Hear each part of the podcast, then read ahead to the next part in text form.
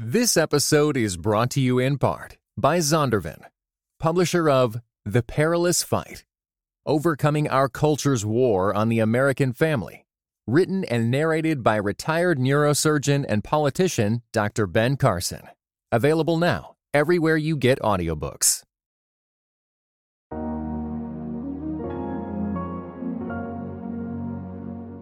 I invite you to turn with me in your Bibles to Romans chapter one.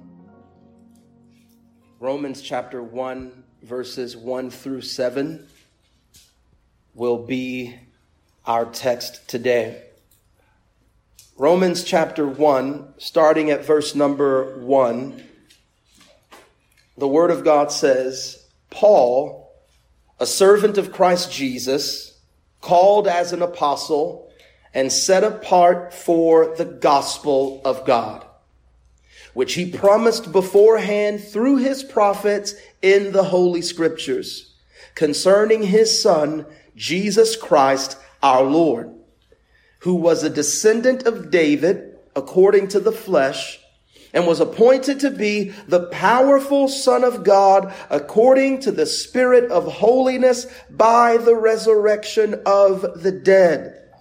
Through him, we have received grace and apostleship to bring about the obedience of faith for the sake of his name among all the Gentiles, including you who are also called by Jesus Christ.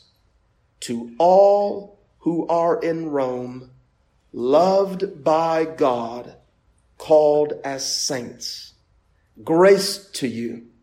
And peace from God our Father and the Lord Jesus Christ. This is the Word of God. Amen. A week ago on Palm Sunday, we walked through Matthew twenty-one, verses one through seventeen, where Jesus made his triumphant entry into Jerusalem as people spread their clothes on the road, along with branches that they had broken off trees. They went ahead of Jesus and shouted, Hosanna to the Son of David. Blessed is he who comes in the name of the Lord. Hosanna in the highest heaven. The way that Jesus entered the city was the fulfillment of messianic prophecy.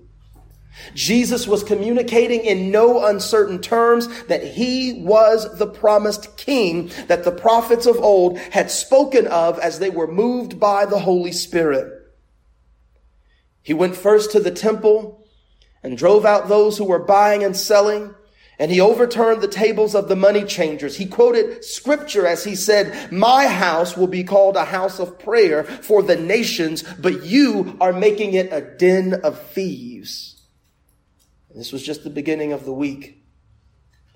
Jesus would rebuke the Pharisees, give the primary commands to love God and love our neighbor, share his last supper with his disciples, during which he would institute communion.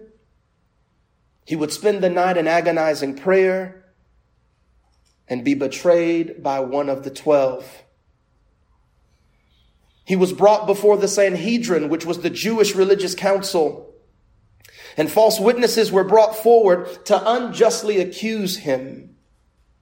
It was during this time that Peter denied even knowing him. Upon hearing him testify that he was indeed the Messiah, the Son of God, Jesus was charged with blasphemy and condemned to death. On that dark day, the Son of God was executed at the hands of Roman soldiers. This gruesome form of capital punishment was typically reserved for slaves and enemies of the state. It was a slow, horrific death. Jesus was scourged, which left his flesh ripped and torn. He was taken to the Roman barracks where he was beaten, mocked, and spit upon. A crown of thorns was fashioned and cruelly forced upon his head. He then had to bear the burden of his own crossbeam as he walked the Via Dolorosa, or the way of death, to Mount Calvary. Our Savior was then nailed to his cross where he would suffer unspeakable agony.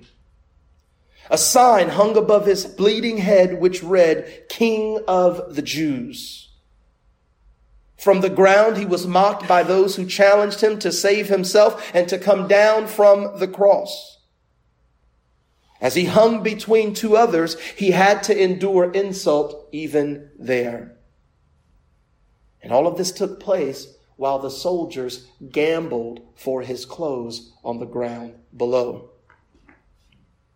Sour wine was given to him to drink from a sponge, and shortly thereafter he uttered the words, "It is finished." And then he died. His lifeless body was taken down from the cross and handed over to a man named Joseph. Joseph was a rich man who happened to be a disciple of Jesus. He approached Pontius Pilate and asked for the Lord's body. And the Lord's body was wrapped in clean, fine linen and placed in a new tomb. As the first day of the week was dawning, Mary Magdalene and the other Mary went to view the tomb. But instead, they encountered an angel who gave them the best news ever. He is not here, for he has risen just as he said. As the two Marys ran to tell the disciples the news, they ran into the risen Lord himself. And they worshiped him. And he told them to let the disciples know that he would meet them in Galilee. After his resurrection, Jesus spent the next forty days with the apostles, speaking to them about the kingdom of God. He told them to stay in Jerusalem until they were endued with power from the Holy Spirit. He also proclaimed to them that all authority in heaven and on earth had been given to him, and that they were to make disciples of all nations, baptizing them in the name of the Father, the Son, and the Holy Spirit, teaching these disciples to obey his commands. And Jesus promised to be with his disciples as they carried out this mission. The disciples took their marching orders from the resurrected king, and they never looked back. And with great power, the apostles gave testimony to the resurrection of the Lord Jesus. That was then. And yet we are gathered here this morning to give testimony to the resurrection of the Lord Jesus Christ. Jesus is alive. Even as I make this proclamation to you this morning, I must admit that we need to press into the resurrection of Jesus for us to learn how to live in the light of it in the here and now. How does the resurrection of Jesus come to bear on how we live on a daily basis? Does the resurrection of Jesus come to bear on how we live on a daily basis? Are we living in the light of Christ's resurrection? Are we witnessing in the power of the resurrection? Are we walking in the victory of the resurrection? How we answer these questions is so important, because our answers will reveal the faithfulness of our witness, our overall outlook on life, and how we engage the world around us in the here and now. And that's why I chose this particular text. Our text in Romans chapter one, verses one through seven. This was a letter written by the Apostle Paul. He wasn't always the Apostle Paul, though. He was formerly Saul of Tarsus. And as a Pharisee, he fiercely opposed the Christian faith. He agreed to the brutal stoning of a deacon by the name of Stephen, who had been accused of blasphemy. Saul of Tarsus zealously persecuted the church of God. And it was while he was on his way to carry out more persecution that Jesus himself stopped Saul of Tarsus in his tracks. The Lord graciously intervened in the life of Saul and called him into ministry. Saul was transformed that day. He was brought from death to life. And the main thrust of his ministry was to non-Jewish people or Gentiles. And so he's writing this letter under the inspiration of the Holy Spirit to the Christian community of Rome, which consisted of Jewish and Gentile believers. If we direct our attention to the text, one of the first things that Paul does is Paul speaks of himself as a servant of Christ Jesus. Sometimes this word servant can be translated as bondservant, and it's even been translated as slave. What Paul is saying about himself is that he was a subject of Jesus under the complete control of Jesus. This statement tells us just as much about Jesus than it does about Paul, because only royalty has subjects. Paul was called to be an apostle, which meant that he was a special messenger of Christ, and he was set apart for the gospel of God. Man, if you circle or highlight or underline things in your Bible, you should circle, highlight, or underline gospel of God. I love this word gospel. It's from the Greek word euangelion. If you're wondering how to spell it, it's right there. All right. Euangelion. Gospel. I was sitting down having lunch the other day, and my waiter walked up to me. He was like, "What's that on your arm?" I was like, I love it when people ask me that, because I go, it's euangelion. It's Greek, and it stands for gospel or good news. It's always an open door to share Jesus, man. This word gospel, this word good news, it's the best news to all of humanity. It's the best news that could ever be announced. And this is the good news of God. It's the gospel of God, meaning that God himself is the source of the good news. But God is not only the source of the good news, God is also the subject of the good news. This good news was promised beforehand in what we call the Old Testament. First thirty-nine books of our Bibles. It is sometimes referred to as the law and the prophets, and it is within the Old Testament that God promised to send his Messiah, his anointed one, his chosen Redeemer, to rescue his people from the penalty and power of sin, to judge his enemies, and to renew all of creation in glory and righteousness. As we move on in the text, Paul says that this Messiah, you know, Christ ain't Jesus' last name, right? It's a title. Like growing up, you're like, Jesus Christ. No, Christ is not his last name. Christ is his title. Don't look at me like you've never thought that before. First name Jesus, last name Christ. No. Christ is a title. It's from the Greek word Christos, and it's from a Hebrew word Messiah, and it means anointed one. It means one specially marked out by God, one specially raised up by God. And he was a figure that was constantly prophesied in the Old Testament. As you heard Hillary reference this morning, even back in Genesis chapter three, where God is pronouncing judgment, the day that God is confronting humanity as they rebelled against God, God looks at this serpent and he says, I'm going to put enmity between you and the woman, between your seed and between her seed, and you're going to bruise his heel, but he's going to crush your head. It's what theologians call the proto-evangelium, the first gospel. And throughout the Old Testament, we see types and we see shadows and we see allusions of this great Messiah. Moses himself says that, yeah, I may be a prophet, but there's coming a prophet that's much greater than me. Listen to that prophet.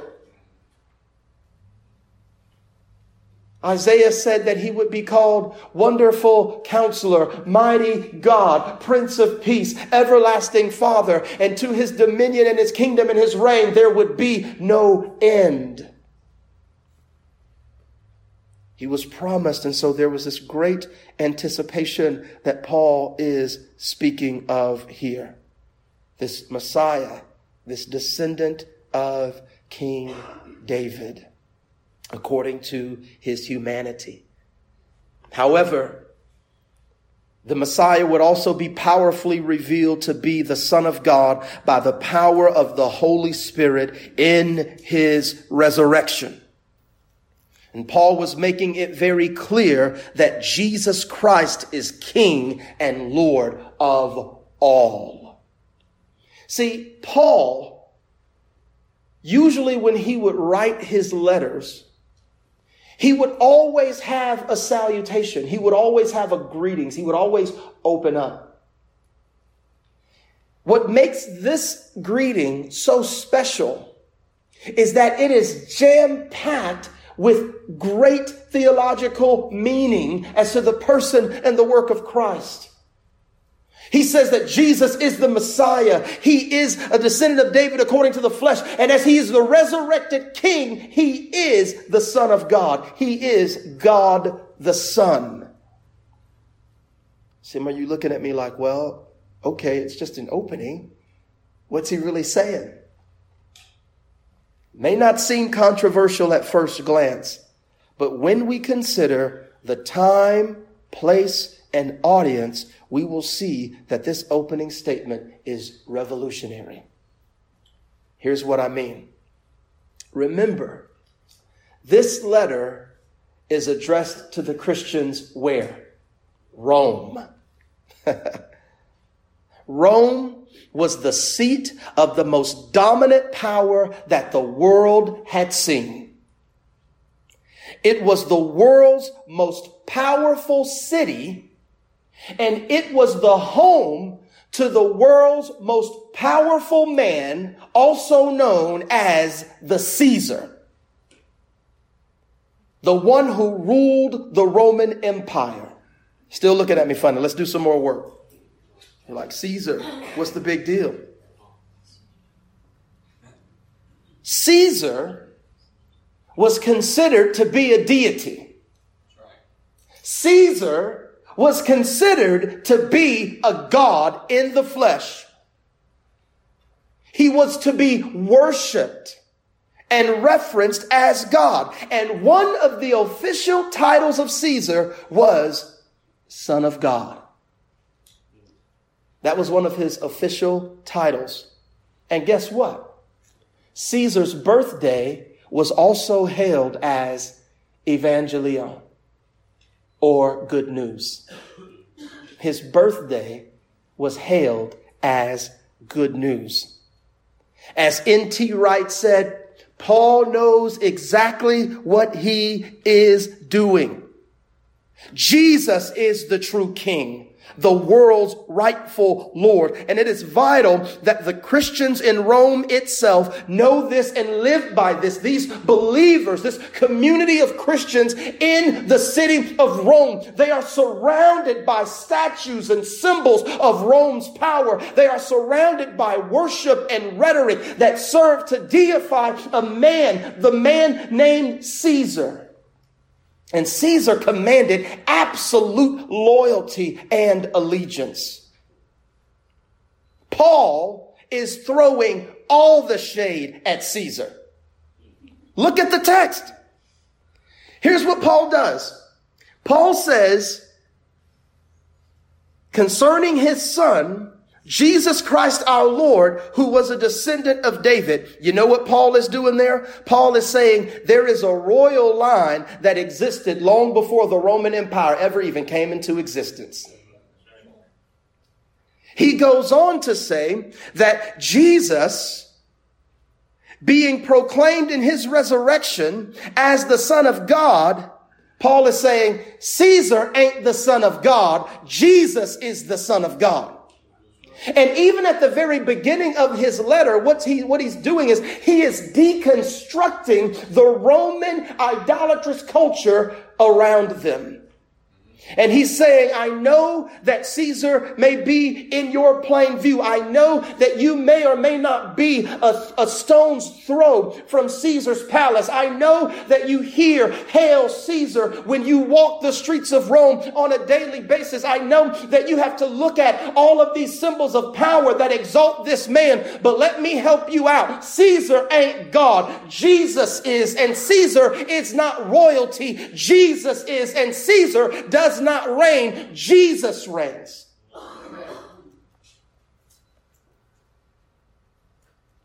Paul uses these claims.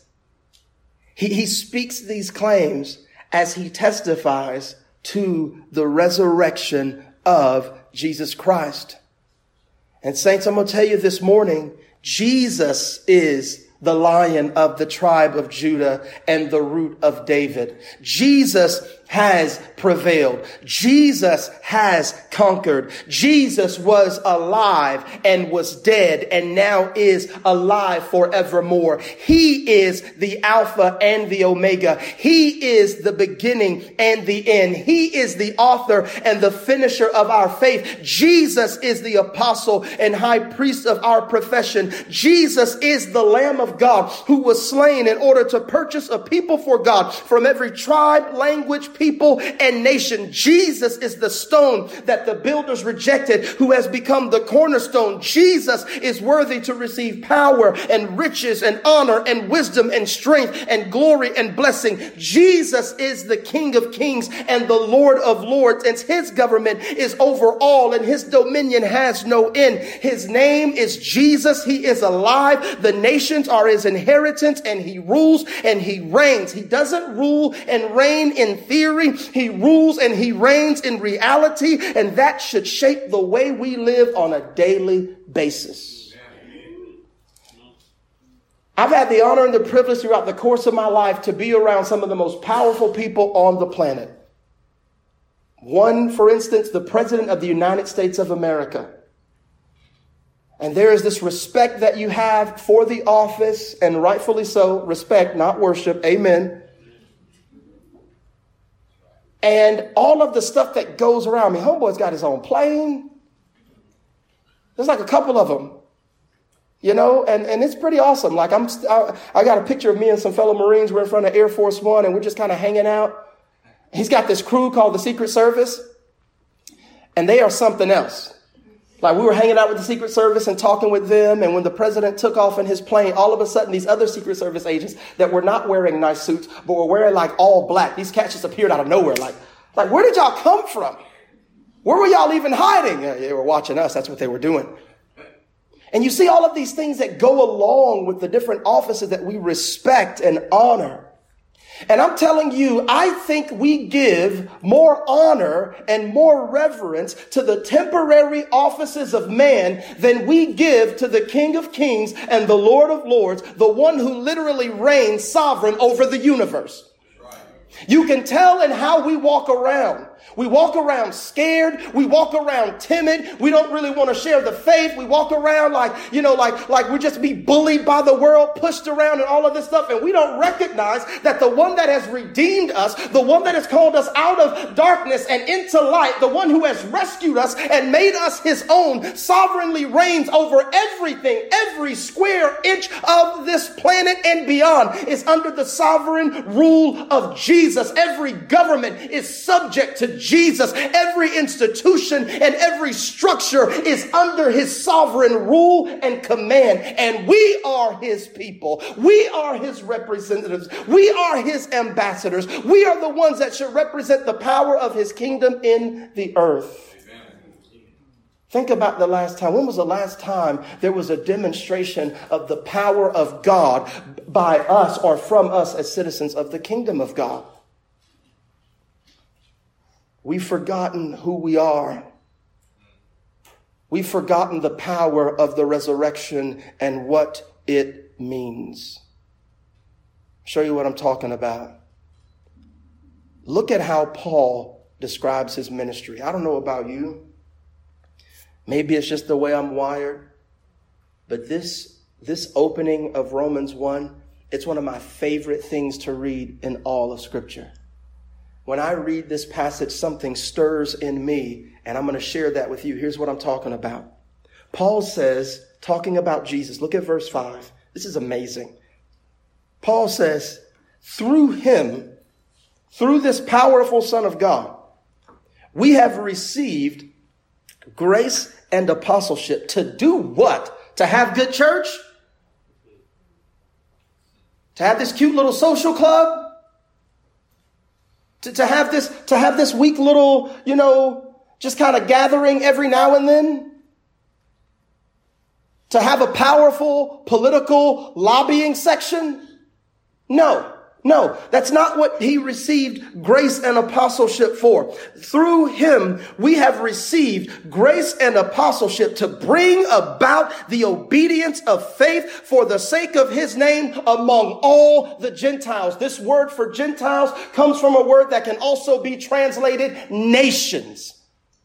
Paul had the nations in mind. Let's let that sink in just for a moment. There was no email. There were no cars. There was no, there, we're talking about the ancient world, and yet a rescued Pharisee by the grace of God has within his heart that he has received a call from God to go and take this gospel to every nation of the world. That's bold, man. That's bold. And that's what I'm overcome by. Every time I read this text, I'm like, this guy is sitting here and he's saying, and he's, it's like, it's like it's normal. He's not bragging. He's not trying to make a point. He's not trying to make much of himself. He's like, yeah, yeah, yeah. I've been called. I've, I've received grace and apostleship from Jesus. Why? Because we like pinky and the brain, bro. We're going to take over the world. We're going to dominate it all. That's what we're here to do. But not take over the way the world sees the takeover. He says that we are called, man. We have received this ministry, and we're going to bring about the obedience of faith. You know what Paul is doing there? Paul is basically reiterating the Great Commission. That's what he's doing. Even though this letter was written a long time ago to believers in ancient Rome, these words apply to us today. Wright says this because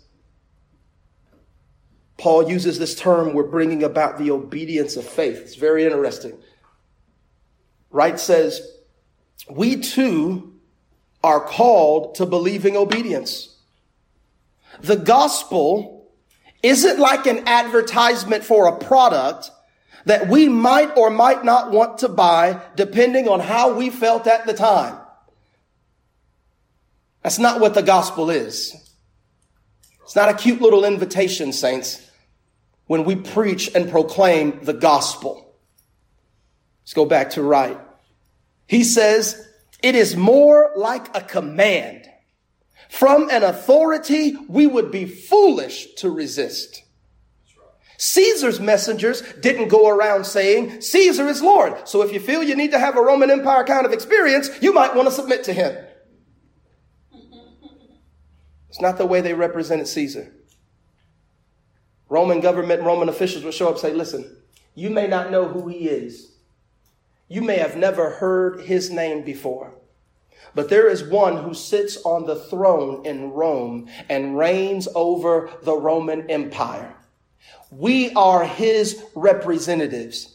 And we're here to let you know what he is and who he is. But we're not only here to let you know what he is and who he is. We're also here to let you know that this Caesar has laid claim to your land and your lives. And it's time to submit to him. Right. See, we don't understand that when we proclaim the gospel of Jesus Christ, we're proclaiming a greater message than that. We're saying this, listen, the gospel is not a suggestion. The gospel is a command. We don't preach the gospel of a weak God. We preach the gospel of a sovereign God. Amen. And if we're honest with people, if we're honest with people, we would sound a little bit more like this. There is a God, and he is the one true living God. And there is none like him. He is loving and he is gracious. He is kind. He is patient, but he is also just. He is the creator of heaven and earth. And he created humanity, but humanity rebelled against him. And instead of relegating all of humanity to his just wrath and judgment for all of eternity, here is what this God did. In eternity past, he covenanted within himself that God the Father would send God the Son, empowered by God the Holy Spirit. And at the appointed time, after hundreds of years of messengers going before to prophesy the coming of the Messiah and true King Jesus, at the appointed time, in obscurity, in a little country town named Bethlehem, Jesus was born. And this Jesus grew up. And when he was about thirty years old, he went out into the wilderness. wilderness where he was baptized in water by his cousin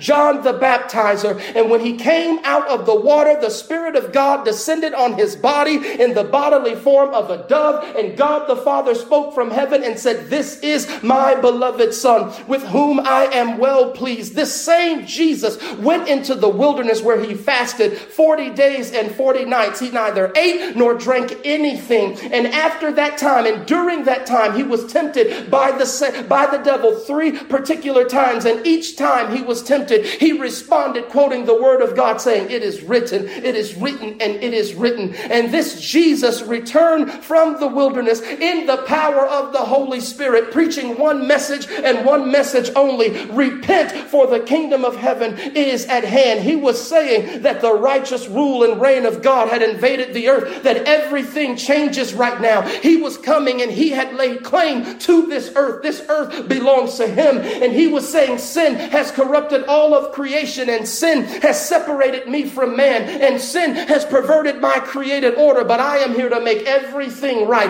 I am here to reclaim what is mine. I am here to reclaim this planet. I am here to heal a fractured cosmos, and I am here to redeem a people unto myself. And this same Jesus experienced opposition from the Jewish religious leaders of his day. And he had confrontation after confrontation with them. And even in the midst of that, what did he do? He preached the gospel of the kingdom of God. And he taught in the synagogues. And he came across blind people, and he opened their eyes. He came across people who were demon possessed, and he cast demons out. He came across folks that were dead, and he brought them back to life. He came across people who couldn't walk, and he made them walk again. And he would meet with people even in private, and he would preach the gospel like to Nicodemus. He would engage people whom Jewish society and others had relegated as the trash of society, like the Samaritan woman who had been in relationship after relationship after relationship and was shackled up with somebody that wasn't even her husband. But Jesus said, "I need to go through Samaria." And he engaged this woman, and he preached the gospel to her, and he transformed her into a powerful evangelist. And there was revival amongst the Samaritan people.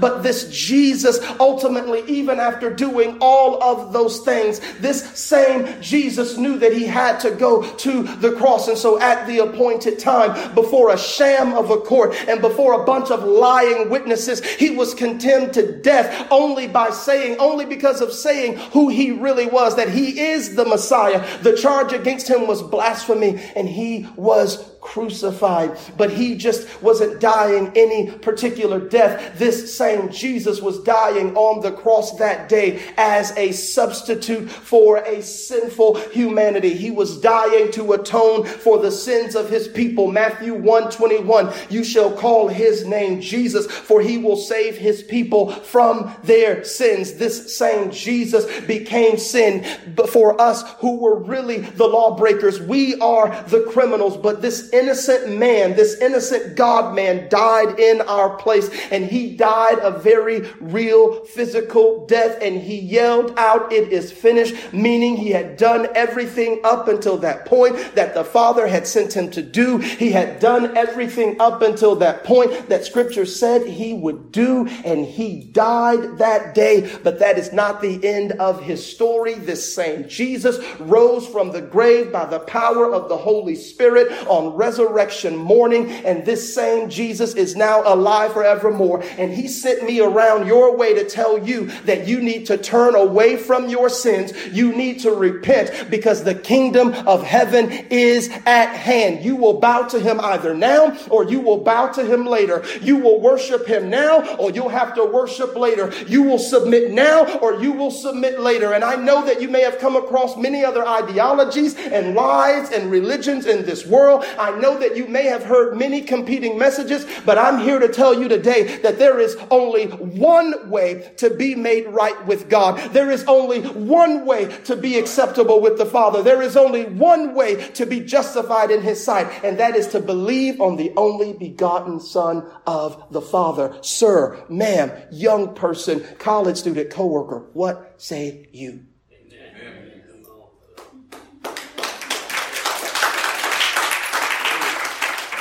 We've taken a very profound message and we've watered it down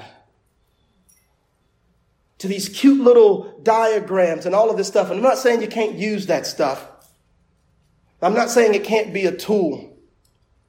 But we need to proclaim Christ as King. We have far too many people thinking that he's just a Savior. He is Savior and Lord. And it ain't a buffet. It's a package deal. I like Jesus the Savior. He's nice. He just treats me so good. Lets me live any way I want to live. It's just awesome. I love Savior Jesus. Savior Jesus is good to me.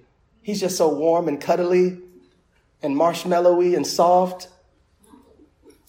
I don't like Lord Jesus, though. Mm-mm, not Lord Jesus. Because I have to listen to him. Like, he actually has expectations of me. He wants me to be in community with my brothers and sisters in the faith. He wants me to worship him and him alone. What's wrong with him? He wants me to actually make it my life's aim to tell other people about him. Yes. How conceited can you be? See, we like Savior Jesus, but we wrestle with Lord Jesus. Yes. Right. And I'm telling you, saints, he is Savior and he is Lord and he is King and he reigns over all. God told his people, Joshua in particular, he said, every place the soles of your feet tread upon, I have given you. You know why? Because it's his. When you walk in your job, you need to know that that building and the earth that it sits upon belongs to your God. When you go to school, whatever institution you may be a part of, you need to know that it belongs to your God. When you walk the streets of your neighborhood, it's not the homeowners association that runs the joint. It's the God of heaven and earth. Homeowners associations are evil and obnoxious. This is America. I should be able to grow my grass as high as I want to. I bought that house. You didn't. You want to tell me what to do with it? Come pay this mortgage.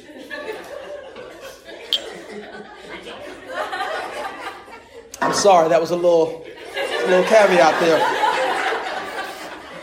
I've got some deep wounded issues in my soul from homeowners associations. I've been waiting to get that off my chest for like fifteen years. But when we walk our neighborhoods, you ought to do that. You ought to practice when you walk the ground. Lord, this is yours. It's your territory. Everywhere I am. But what do we do? We get intimidated. We get intimidated. We, we let the forces of darkness and man-made structures and governments of this world push us around. And we're not here to dominate like the world dominates. We're here to love. We're here to serve. And we're here to lay our lives down. We're here to embrace marginalization. We are not here to be at the center, and we are not here to dominate and be in close proximities with power and be all up underneath everybody that's important and all up in the cool boys club. We are here to be outcasts. But that's okay, though, because the forces of darkness, you know what? You just you just hold on for a second. The sun is coming. Sunday is coming. You just hold on. You just hold on. It may look like we're losing right now.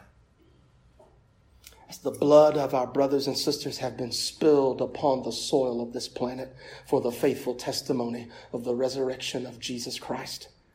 As our brothers and sisters, even now in this moment, are spending time imprisoned, as our brothers and sisters all over the globe, even now, are worshiping under the threat of government restrictions and radical Islamists and all of these other things that come against the body of Christ. But I'm telling you right now, this earth belongs to our God. And you can't kill us and stop us. This gospel will continue to spread, and our resurrected Lord will continue to do his work until at the appointed time he makes his personal return to this planet. And he will judge his enemies. He will receive his people, and he will restore creation in glory and righteousness. And even if you kill me, you still didn't end me, because to be absent from this body is to be in his presence. That is the message of the gospel, that our God is alive. When Jesus was on that cross, he said, "It is finished." But he didn't say, "I'm done." And I'm telling you, our Lord is still moving. He's still acting. He's still saving. He's still rescuing. He is still building his church. Saints, we ought to be about his business. We ought to be about his business in the earth.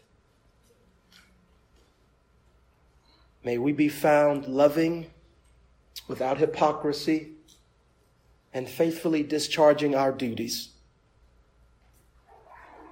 May we be found provoking one another to good works. May our Lord find us boldly advocating for righteousness and justice. May he find us humbly submitting to his lordship. We must work because our Lord is working. Our Savior and God is alive. He's alive, and he rules, and he reigns over all things. Stand to your feet.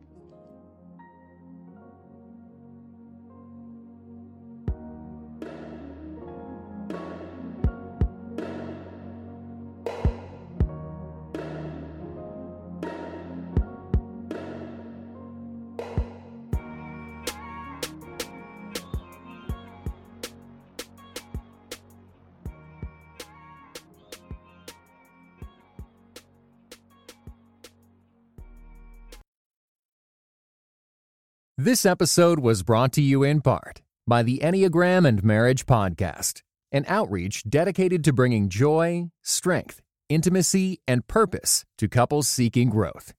Be sure to visit Enneagram and Marriage dot com to find your chemistry together again, or for the very first time.